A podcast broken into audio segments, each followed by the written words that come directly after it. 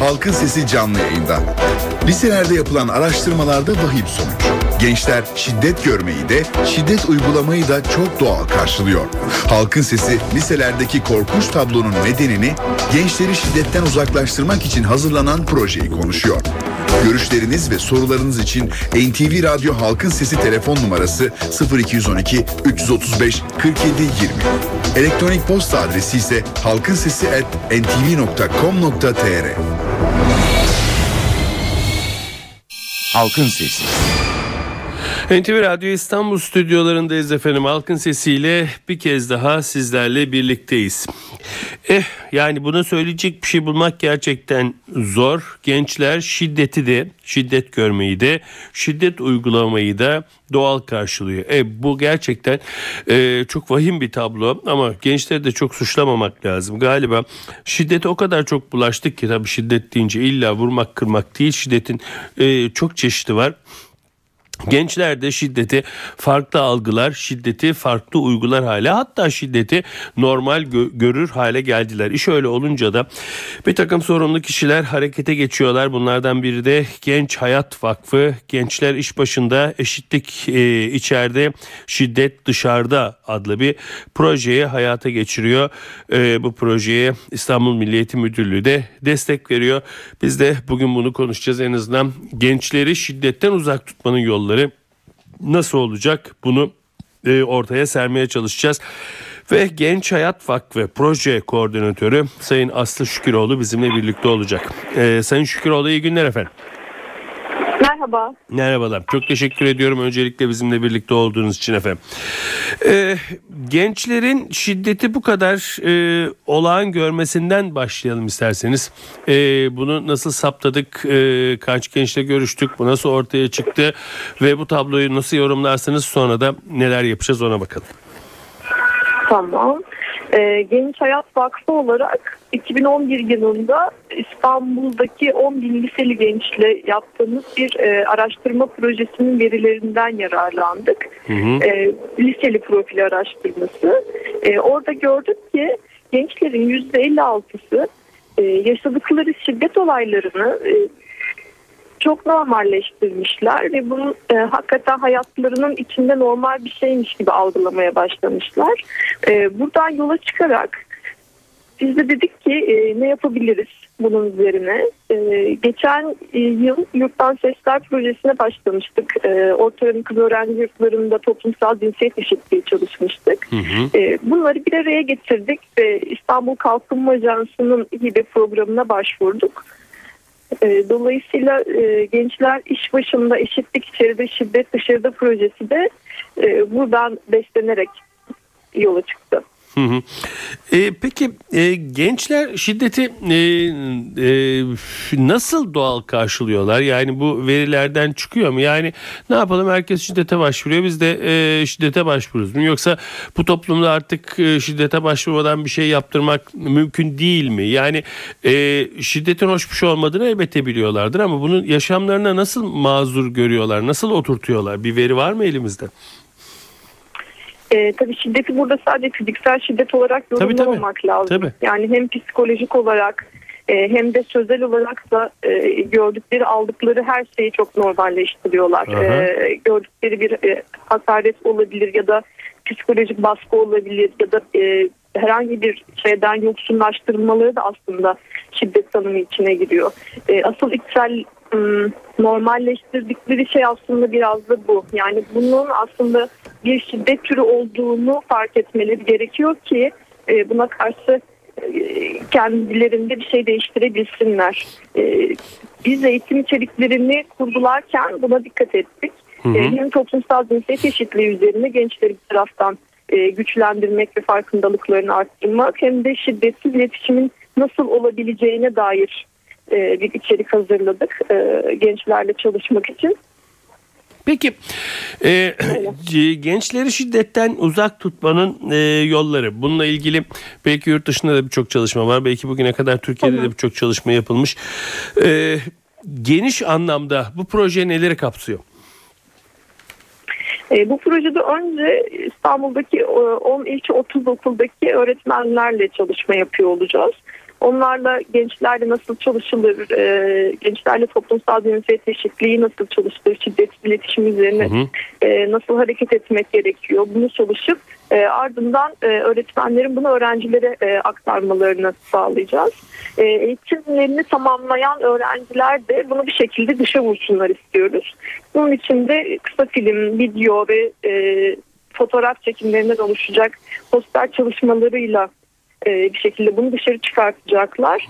E, isteğimiz e, toplumsal cinsiyet eşitliği ve şiddetsiz iletişimle ilgili gençlerin gençlerdeki değişimi, o e, algı farklılığını e, herkesle paylaşmak. Hı. Peki öğretmen eğitiminde kullanılacak bir eğitmen kadrosu olacak mutlaka değil mi efendim? Tabii evet Genç Hayat Vakfı'nın eğitmen kadrosunu e, kullanıyoruz burada öğretmen eğitimlerinde. İçerikleri de aynı şekilde e, hazırlıyoruz. E, öğretmenlerle Şubat ayında çalışmaya başlayacağız. Hemen Hı hı. yarı yıl tatilinin sonunda Hı hı. e, 4 tam gün boyunca çalışıyoruz. Sonra da öğretmenlerimiz bir ay boyunca bunu öğrencilerine aktarıyor olacaklar. Peki bir de çok güzel bir şey söylediniz. Bu eğitimden geçen öğrencilerin bu çalışmaları dışa vurumuna olanak sağlanması. Bu filmle, Evet. videoyla şunda bunun e, sponsorluğu veya bunun e, desteklenmesi yine Genç Hayat Vakfı tarafından mı yapılacak? E, projenin tamamını İstanbul Kalkınma Ajansı destekliyor. İl Milli Eğitim Müdürlüğü ortaklığında. Hı hı.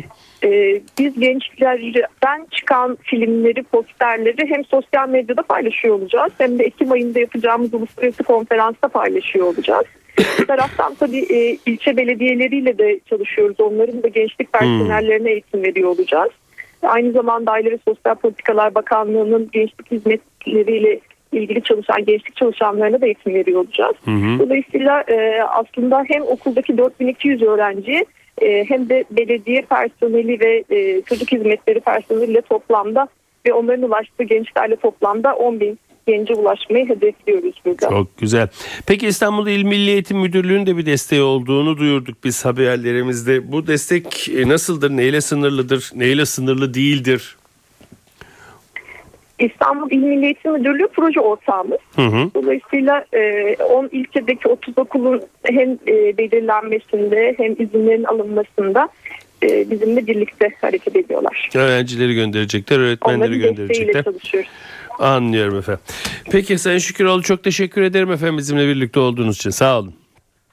Biz teşekkür ederiz. İyi günler. İyi günler efendim çok teşekkürler. Evet dinleyici görüşlerine döneceğiz. Ee, bize yeni katılanlar için söyleyelim. Liselerde yapılan araştırmada vahim sonuçlar ortaya çıkıyor. Liseliler 10 bin liseli gençte e, Genç Hayat Vakfı'nın yaptığı araştırmada gençlerin %56'sı şiddeti normal görüyorlar. Tabii bu şiddet e, biraz önce Sayın Şüküroğlu'nun da söylediği gibi sözlü şiddet de olabilir. İlla davranışsal olması şart değil. Şiddete niye bu kadar yatkınlaştı gençlerimiz? Niye e, şiddete karşı bu kadar e, meyilliyiz? Bunu engellemek için ne yapmak gerekiyor? Evet halkın sesinde bugün bunları konuşuyoruz. Sözü dinleyici görüşlerine bırakacağız. Artık sözü size bırakıyoruz. Halkın Sesi canlı yayında. Soru ve görüşleriniz için NTV Radyo Halkın Sesi telefon numarası 0212 335 47 20. Elektronik posta adresimiz ise halkinsesi@ntv.com.tr. Halkın Sesi. NTV Radyo İstanbul stüdyolarındayız efendim. Halkın sesine devam ediyoruz. Gençler şiddeti hayatlarında normal görüyorlar hatta olumluyorlar. Bunun sebeplerini konuşuyoruz. Telefonlarınızı bekliyoruz. Bununla ilgili olarak bu arada ben bir Facebook'a göz atayım. Dinleyiciler bağlanmaya başladı. Bir dakika sabır rica ediyorum. Ekrem Ceylan bir milletin bir kanadında kültür, bir kültür ve sanat, diğer kanadında bilim ve teknik olursa o millet ancak yükselir demiş. Fazla Sayın e, bir sözünü yazmış. Konunuzla alakalı gerçekten çok güzel bir söz. Sanatla, kültürle, bilimle, teknikle uğraşan insanlar zaten şiddetten uzak dururlar demiş. Sayın Ekrem Ceylan Facebook'tan bize ulaşarak dinleyici görüşleriyle devam ediyoruz. İlk dinleyicimiz hatta. Alo. Alo, Buyurun efendim. iyi akşamlar Ankara'dan Mesut. Buyurun Mesut Bey. Ya Fazıl Say'dan giriş yaptınız ben devam edeyim. Şiddetin çok farklı boyutları var. Fazıl Say'a uygulanan son 2-3 ay önce uygulanan e, biliyorsunuz görüşlerinden dolayı baskıda farklı bir şiddet sonuçta.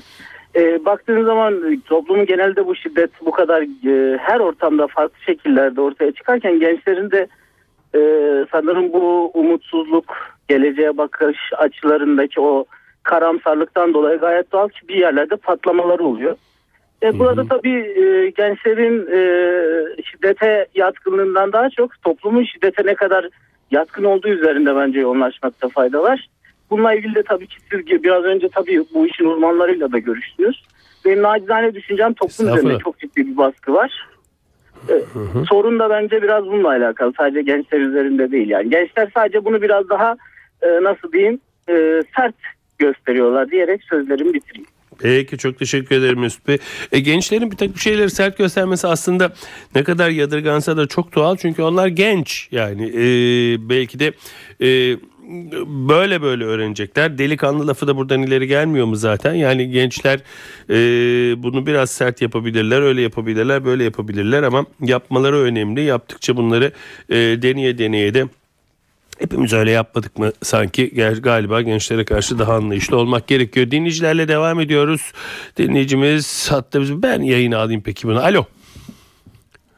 Alo. Efendim, Buyurun efendim siz dinliyoruz. e, gençlerimiz neden bu kadar şiddete meyillendi? Evet. Bir kere en başta tarihimizden, kültürümüzden ve irfanımızdan koptuk. Hani Cemil Meriç e, irfanını koptuk. Kiminle görüşüyoruz efendim çok affedersiniz. Evet, tamam. Kemal Dönmez. Buyurun Sayın Dönmez. Yani biz kendi geçmişimizden, tarihimizden ve kültürümüzden koptuk. Hani Cemil Meriç kültür kelimesini kullanmaz mesela. size örnek vereyim. İrfan kelimesini kullanır. İrfanımızdan koptuk. Yani e, başta e, dini ölçülerimiz e, ve kültürel varlıklarımız, adetlerimiz, örflerimiz, anelerimiz kayboldu.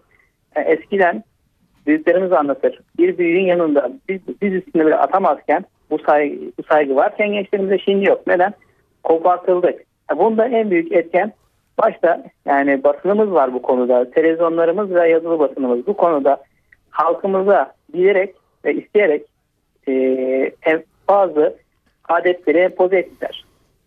Bu diziler vasıtasıyla oldu, filmler vasıtasıyla oldu. Bunda en büyük suçlu maalesef televizyonlarımızdır. Televizyonların yüzünden mi yani şiddet bu kadar çok yayılıyor? Veya gençler şiddeti olan karşılamaya başladılar. Aynen çünkü neden? Kendisi de yani televizyonlarda bazı şiddet görüntüleri e, normal hale getirilmeye başladı. Hani bir insanın öldürülmesi sanki normalmiş gibi karşılanmaya başladı. Çünkü mesela bir dizide mezbahaya çeviriyorlar maalesef ortalığı. Yani normalmiş gibi insanlar davranabiliyor. Bir insanın öldürülmesine çok normalmiş gibi dizi esnasında davranılabiliyor. Ve bilinçaltına şu uygu düşüyor insanın. Normal hayatta da bir insan öldürsek normaldir. Fikri uyanıyor. E bu da Peki şiddet dediğinizde şiddet dediğimizde sadece mesela öldürme, kıldırma, işte o kanlı sahneler şunlar bunlar. Peki insanlara yapılan e, sözle yapılan baskılar, hakaretler, e, onların kişiliklerinin baskıya alınması bu da bir şiddet şekli. E, bunlar için ne dersiniz? Gençleri bunu gençlerin bunu normal görmesi hem de genç insanların nasıl yorumlarsınız? Yani e, doğru. Hani bu da bir e, gerçek doğru. Ama yine yani ben yine aynı şekilde. Yine dizilerden diyorsunuz bu da.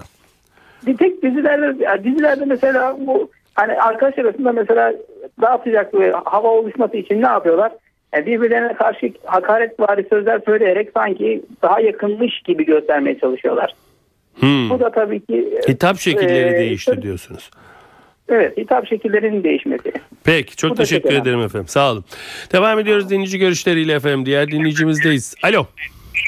Ee, Merhaba efendim İstanbul'dan arıyorum Serdar Savaş. Buyurun Sayın Savaş. Efendim ben e, konunun bir de iletişim boyutu olduğunu düşünüyorum. Diğer ka- e, fikirlerin hepsine iştirak ediyorum ama e, kendisini ifade edemeyen, kendisini ifade eden aciz kalan insanlar, örneğin karı koca ilişkilerinde eşlerin şiddet kullanmaları, e, biraz e, yetersiz kalmak, kendini ifade edememek, karşı tarafa izah edememekten kaynaklanıyor. Burada e, hem anlatanın hem anlayanın iletişimin temel e, unsurlarını bilmesi gerekiyor diye düşünüyorum. Bir de tabii gençlerin şiddeti değil, bu toplumun şiddeti. Milletvekillerimizi görüyoruz. Efendim başbakanımızın kullandığı uslubu görüyoruz. Onun için bunu gençlere indirgemeyelim. Gençler e, büyüklerinden gördüklerini taklit ediyorlar. İletişim kurmayı, e, konuşmayı, dinlemeyi, anlatmayı e, bilmediğimiz için, bunları öğrenmediğimiz için de e, en iyi ifade, en kısa yoldan ifade şiddeti seçiyoruz. E, işin bir boyutu olarak diye düşünüyorum. Peki efendim çok teşekkür ederim katkılarınıza Serdar Bey. Alo Ee, Sedat Bey merhaba. merhaba. Ee, Nazan Aksaray Eskişehir'den arıyorum. Buyurun efendim. Merhaba. Ee, çok temel e, iki noktanın etkin olduğunu düşünüyorum. Onları e, paylaşmak istedim. Hı hı. Bir tanesi e, belki diğer katılımcılar da bahsetmiştir ama e, tabii silah sektörü aslında bunun için çok iyi çalışıyor bence insanların şiddete yönelmesi için. Hı hı. E, birbirleriyle çok ilişkide olduklarını düşündüğüm başka sektör de güvenlik sektörü. E, karşılıklı olarak birbirini beslediklerini düşünüyorum. E, bu sektörler tabii daha bebeklikten itibaren neredeyse şiddeti e, olağanlaştırıyorlar. İşte çizgi filmlerle, oyunlarla pek çok yerde medya bunun içerisinde film e, maalesef sektörü de e, bunun içerisinde E, ve gerçekten çocuklar duyarsız hale geliyorlar. E, Bir ikinci bence önemli noktada e, gerçekten e, ülkemiz için önemli olduğunu düşündüğüm başka nokta belki dünyada başka yerler için de olabilir. Köyden kente e, göç, e, kent yaşamının getirdiği e, bir çeşit tehlikelerden korunmak ya da başka şeyler insanları giderek daha çok e, şiddete e, yöneltiyor. E, herhalde önemli bir e, sorun da bu olsa gerek diye düşünüyorum. Peki Nazan Hanım çok teşekkür ederim katkılarınız efendim ben teşekkür ederim. Bu arada bir son dakika gelişmesi var Galatasaraylıları ilgilendirir aslında bütün herkesi ilgilendiriyor tabi. Tahkim kurulu Galatasaraylı Filipe Melo'ya verilen 4 maçlık cezayı onadı. Değiştirdi demedim onadı. Öyle bir şey de bekliyor olabilirdiniz. Çünkü tahkim kuruluna giden herkesin cezası neredeyse değişiyordu ama Filipe Melo'daki değişmedi. Buna da bir şey söylemek istemiyorum. Sakın bundan da bir şey anlamayın. Alo. Alo. Alo beni duyan var mı burada? Yok. eee, evet bizim Sinem bütün bunları yedi. Bütün eee dinleyiciler. Peki bir tekrar bir telefon numaralarımızı hatırlatalım. Yeni dinleyicilerimize bakalım. Halkın Sesi canlı yayında. Soru ve görüşleriniz için NTV Radyo Halkın Sesi telefon numarası 0212 335 47 20. Elektronik posta adresimiz ise halkinsesi@ntv.com.tr.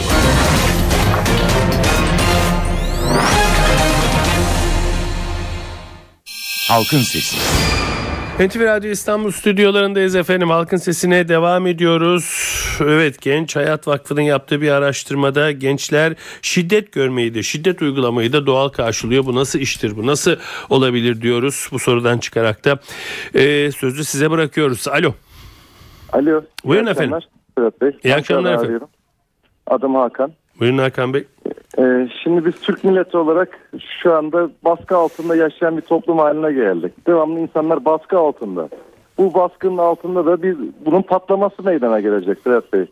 Bu patlamadan dolayı da insanlar şiddet eğilimine geçiyor. Ee, örneğin şu anda bakıyorsunuz mesela öğrenciler bir baskı altında fikirlerini söyleyemiyorlar. İşte sorunlarını anlatamıyorlar.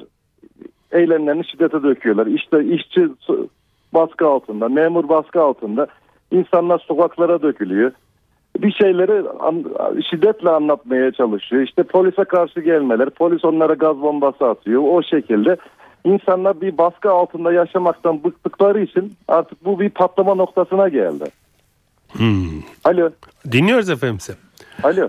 Dinliyoruz Hakan Bey. bunun da, bunun, bunun da sonucu olarak da yani bu toplumda bir şiddet eylemleri art çok doğal yani. Peki Ee, teşekkür ettim Hakan Bey. Sağ olun. Ben teşekkür ederim. İyi günler efendim. Diğer bir dinleyicimize bakalım. Alo. Alo iyi akşamlar. İyi akşamlar efendim. Kiminle görüşüyoruz? Ee, ben Oktay Ayunal. Buyurun Oktay Bey. Ee, ben konuya şöyle katkıda bulunmak istiyorum. Ee, iki noktaya değinmek isterim. Hı hı. İlki e, bizim görev e, işte, adet e, töre ve annelerimiz dedi bir dinleyici arkadaşımız. Ee, ona şöyle katkıda bulunmak istiyorum. Aslında bizim örf ve adet ve annelerimiz e, belli bir değişim göstermek zorunda ve ben bunun değiştiğine de inanıyorum. Bu değişimi e, içimize sindiriyoruz ya da sindiremediğimiz yerde bazı geçiş sorunları oluşuyor. Evet. Ee, bu anlamda ben e, sağlıklı bir değişimin bizi güzel günlere götüreceğine inanıyorum. Ee, şiddet derken e, yani bizim ailemizde de aile içi şiddet de e, örf, adet ve geleneklerimizce çok hoş görülen bir şeydi. Aslında ge- geçmişe baktığımızda. Hepimiz bir şekilde annemizin e, kulağımızı çektiğini, babamızın tokatının tadını hepimiz biliyoruz. Yani bir şekilde şiddet insan hayatında var ve olacaktır. Önemli olan bunu e, sosyal boyutlarda insanların zara- zararına olmayacak dereceye getirmek. O yüzden ben örf ve adetlerden kopmanın ya da bunlardaki değişikliğin şiddete direkt sebep olacağına inanmıyorum her şeyden önce. E, bir diğer değinmek istediğim nokta da e, sayılarla alakalı sayımız çok. Yani ülkemizdeki insan sayısı arttıkça ve e, ihtiyaçlar karşılanamadıkça bir yerde birileri sorun çekecek. Siz 77 milyon insanı doyurmak için gerekli olan gıdayı, e, ekonomiyi sağlayamazsanız eğer Şiddet bir yerde olur, insanlar sürtüşmeye başlayacaklar. Evet. Peki. Peki Oktay Bey teşekkür ederim efendim. Alo. Merhabalar. Merhaba. Mehmet Uhri İstanbul'dan. Buyurun efendim. Ee, teşekkür ediyorum. İlgiyle izliyorum, e, dinliyorum sizi. Ee, şunu söylemek isterim. İletişim boyutunu e, söyleyeceğim e, çok güzel bir katkı yaptı biraz önce beyefendi. Ee, gerçekten sözün bittiği yerde şiddet başlıyor. İletişimsizlikle ilgili bir sorunumuz var. Hı hı. Ee, ben e, sizin programın içeriğiyle ilgili olarak şunu ekleyeyim. Aslında ortak aklımıza ve ortak duyumuza hizmet ediyorsunuz. Ee, dün e, kendimizi güvende hissediyor muyuz, güvenli miyiz konusunu işlediniz. Bugün şiddet konusunu istiyoruz. Bunda belki siz rastlantı kabul edebilirsiniz ama hiç rastlantı gibi durmuyor. Aslında e, korkularımızla ilgili bir sıkıntımız var. Genel olarak e, korkularımızla motive olan bir toplum haline doğru geliyoruz ve bunun normalleştiği bir e, yapıya doğru gidiyoruz. Ee, çocuklarımıza rol model olarak öğrettiğimiz, önerdiğimiz kişiler de aynı şekilde özellikle e, korkular ve o korkuların e, doğurduğu e, şiddet ortamından beslenen e, türevler yaratıyor. E, burada kadını erkeği ayırmıyorum. Yani e, biz hani bu şiddeti sanki erkeklere e, mal edilmiş gibi görünse de hiç öyle gibi durmuyor açıkçası. Korkularımız üzerinden e, korkuların normalleştiği e, bir toplum kültürü içinde yaşıyoruz E, ve bu e, giderek bu normalleşme e, başka boyutlarda rahatsızlık ver- veriyor. E, bunu hissediyor, yani bunu hepimiz hissediyoruz. İşte dün dediğim gibi kendimizi güvende hissetmiyoruz. E, gençler için şunu söyleyebilirim, hakikaten arada kaldılar. E, dönüyorsunuz, bakıyorsunuz bir tarafta e, sınav stresi, performans kaygısı, başarılı olamama, gelecek kaygısı. Öbür tarafta dönüyorsunuz hani kendini sosyal olarak anlatabileceği mesela bir din kuruluşu orada yok Allah korkusu, onun korkusu, bunun korkusu. E, her şey korkular üzerinden yönetilirse bu bir e, bir şekilde başka Bir bir çıkıyor. sağlıklı bir ruhsal tepki olarak şiddete dönüşüyor olabilir. Peki çok teşekkürler efendim. Alo. Alo merhabalar. Merhaba. Antalya'dan arıyorum. İsmim Gürhan Demir. Buyurun Öncelikle herkese iyi günler diliyorum. Ee, sorunun gençler içerisinde bu kadar yoğun şiddet getirmesi benim fikrime göre şöyle bir şey. Bakın hepimiz yani ben 40 yaşın üzerindeyim. Ee, o zamanlardaki işte Hulusi Kentmen gibi polisler, Mahmut Hoca gibi, Adile Naşit gibi anne babalar rol model zamanında vardı. Şimdi insanlar sadece geçim davasını ve onlarca yıldır sadece işe, eve ve çocuklara şefkatsiz bir dünyaya doğru adım atıyorlar. Bu da şunu getiriyor. Hangi baba zaman ayırabiliyor çocuğuna iyi insan olmayı, hangi anne zaman ayırabiliyor vicdan ve şefkat göstermeyi? Bunların hiçbiri olmayınca şiddette otomatikman doğuyor zaten. Çünkü doğa kanunu olmayan boşluğu dolduruyor. Şefkat yok o zaman nefret var. Hı hı, anladım efendim. Peki çok teşekkür ederim Sayın Demir. Halkın Sesi. NTV Radyo İstanbul stüdyolarındayız efendim. Halkın sesine devam ediyoruz. Listelerde yapılan bir araştırmada liseli gençler şiddet görmeyi de şiddet uygulamayı da doğal karşılıyor. Bu nasıl bir şeydir, nasıl bu hale geldik bunu konuşuyoruz. Klinik psikolog Pınar Deniz Mermer'le birlikteyiz. Sayın Mermer iyi günler efendim. Merhaba. Merhabalar çok teşekkür ediyorum bir kez daha bizimle birlikte olduğunuz için. Ne diyorsunuz? Nasıl bu kadar şiddete yatkın bir toplum olduk? Nereden başladık ve nereye geldik sizce? Evet, Ee, aslında bu şiddete neden olan faktörleri birçok başlık altında incelemek gerekiyor. Ee, çünkü e, tabii ki de e, bunun tek bir nedeni yok. Ee, ben şimdi biraz şey yapacağım. Ee, daha az e, etki eden faktörlerden başlayıp daha çok etki ettiğini düşündüğüm faktörlere doğru gitmek Hı hı. istiyorum. Mesela bireysel faktörler. Bazı insanlar e, doğuştan daha duygularını zor kontrol edebilen, daha tepkisel, e, yani biraz daha e, mizacı, e, şiddete daha yatkın e, insanlar olabilir ki bu çok çok e, düşük bir orandır. Bu bireysel faktörler iyi kontrol edilemediği zaman e, işte aile e, çok e, şiddete yatkın bir aile olmayabilir. Tam aksi daha naif insanlar olabilir ama bu ailenin içinden böyle e, insanlar çıkabiliyor. Mesela bu, bu birinci faktör. İkincisi ailesel faktörler. Bunu aslında çok önemli buluyorum. E, ailenin içinde çocuk her şeyi öğreniyor. Hatta e, hep söylüyoruz öğrenme anne karnından itibaren başlayan bir süreç. Ee, anne karnında bazı çocuklar e, maalesef e, babanın şiddetine maruz kalabiliyorlar. İşte annenin karnına atılan tekmeler, evin içinde e, kavga gürültü sürekli. E, daha anne karnındayken buna maruz kalan bir çocuk, e, doğduktan sonra da bununla beraber büyüyen bir çocuk şiddeti normal kabul etmeye başlıyor. Yani bu bir ailenin içindeki iletişim biçimidir. Şiddet insanların birbiriyle kurduğu bir ilişki biçimidir e, gibi. E, hatta şöyle e, ailenin e, çocuğu şiddete yönelttiği durumları olduğunu da biliyoruz. Ne olur okulda çocuk bir problem yaşamıştır. E, işte gelir eve baba bana vurdular der. Babası da sen ne biçim çocuksun? Niye kendine vurdurtuyorsun? E, sen de vursaydın onu. Hatta bazen hadi bir tane bir tane vur. E, hadi amcalara küfür et gibi e, maalesef aile içinde de e, şiddetin özendirildiğini e, görüyoruz. E, hatta işte bizimki okulda çok güzel arkadaşlarını pataklamış diye e, anlatan kişiler bile var. E, bunun dışında toplumsal faktörlerin çok önemli olduğunu düşünüyorum. E, biraz önce çok güzel şeyler duydum e, telefonla bağlananlardan. E, özellikle geçim sıkıntısı e, bugün e, çok fazla strese sokuyor insanları. Çok yoğun stres de e, şiddetli patlamalar getiriyor, öfke patlamaları getiriyor maalesef. Psikolojik problemler getiriyor. E, işte yoksulluk çok büyük bir neden e, şiddet için bence. Göç, bunu çok atlıyoruz. E, şimdi Türkiye'de çok ciddi bir problem aslında göç problemi. Ee, insanların yaşadıkları yerden ayrılmak zorunda kalmaları, başka bir yere gitmeleri, o büyük şehirde tutunmaya çalışmaları, orada gençler arasında farklı bir kültür oluşması, o kültürün içinde şiddet çok fazla var. O sokaklarda eğer şiddet göstermezseniz var olamıyorsunuz. Genç ne yapıyor? Kendine böyle bir kimlik belirliyor.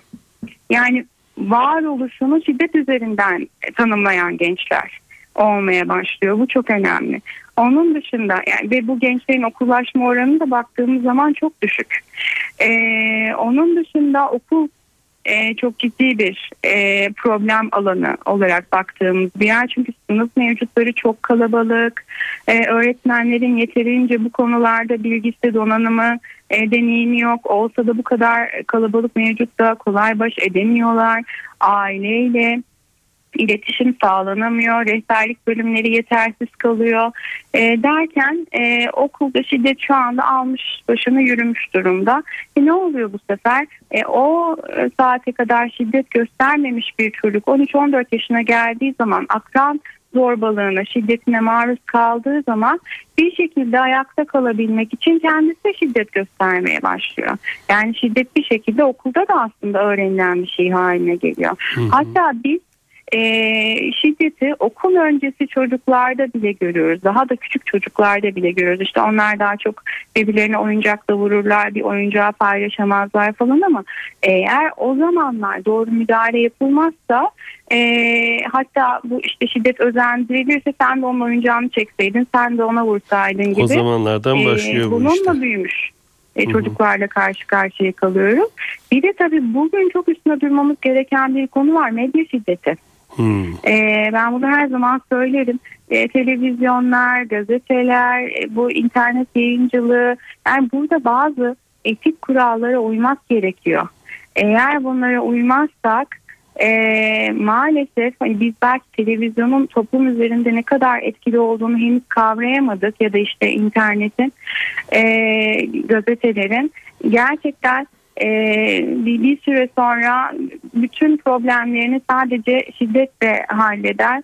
E, kendisini bunun üzerinden tanımlayan bir gençliğe doğru gitmeye başlayacağız. İşte araştırma sonuçları da bunu gösteriyor.